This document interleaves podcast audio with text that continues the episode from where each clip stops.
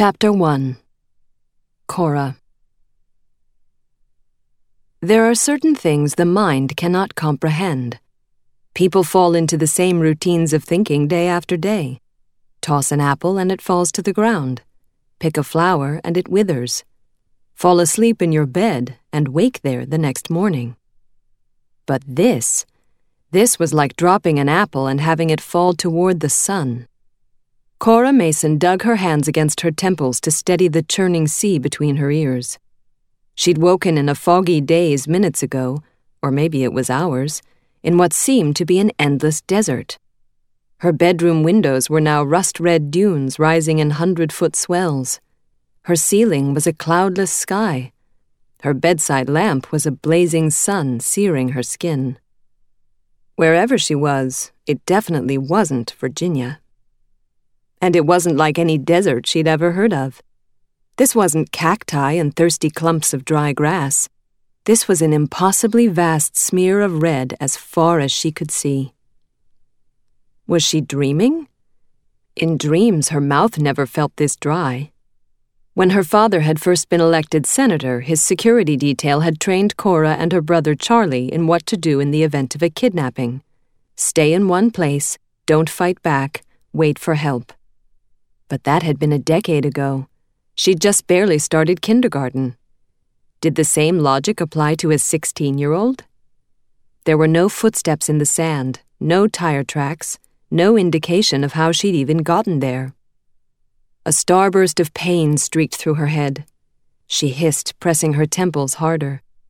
Only moments ago, she'd been in a car with Charlie, her downlined parka pulled tight against the cold, cranking the heat as they drove to a ski resort to meet their parents.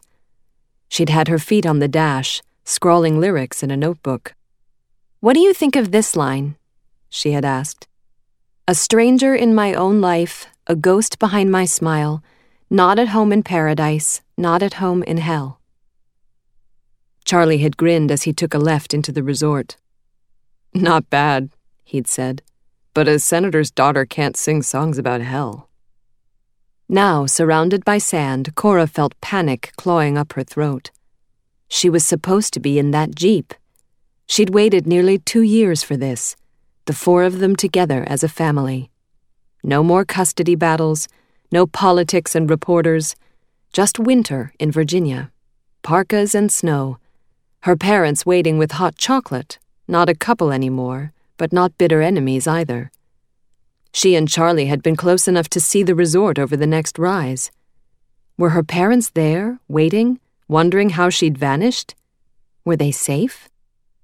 The breeze stung her eyes, carrying a strange smell granite and ozone. As she scraped her tongue with her teeth, she could taste the smell on the back of her throat. It triggered another memory a dream hazy images of a man's handsome face, bronzed skin, heavy brows, closed eyes, that danced in the back of her mind like a will o' the wisp. The dream beckoned her, but the more she reached for it, the farther away it floated, always frustratingly out of reach. Was he someone real? Or had she been unconscious for so long that she dreamed of an angel? Or, am I dead? She hugged her legs close. Dead people didn't sweat as much as she was. She was alive. She just had to figure out where. Stay in one place, the security guard had taught her. Wait for help. But if she stayed, she'd die of thirst or sunburn.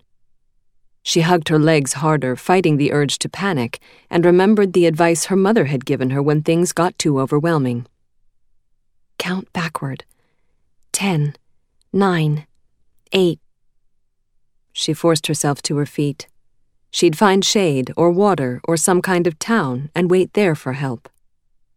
Seven, six. She started walking. One more step after the last. One more dune after the last. Panic lingered in her joints, making her feel loose and unhinged, like her legs might walk away from the rest of her body. The blazing sun dried her tears into salty crusts that she tasted each time she licked her lips. She shaded her eyes and squinted upward, hoping for a helicopter, but there was only an eerie quiet. Where were her kidnappers? What was the point of leaving her in the middle of nowhere?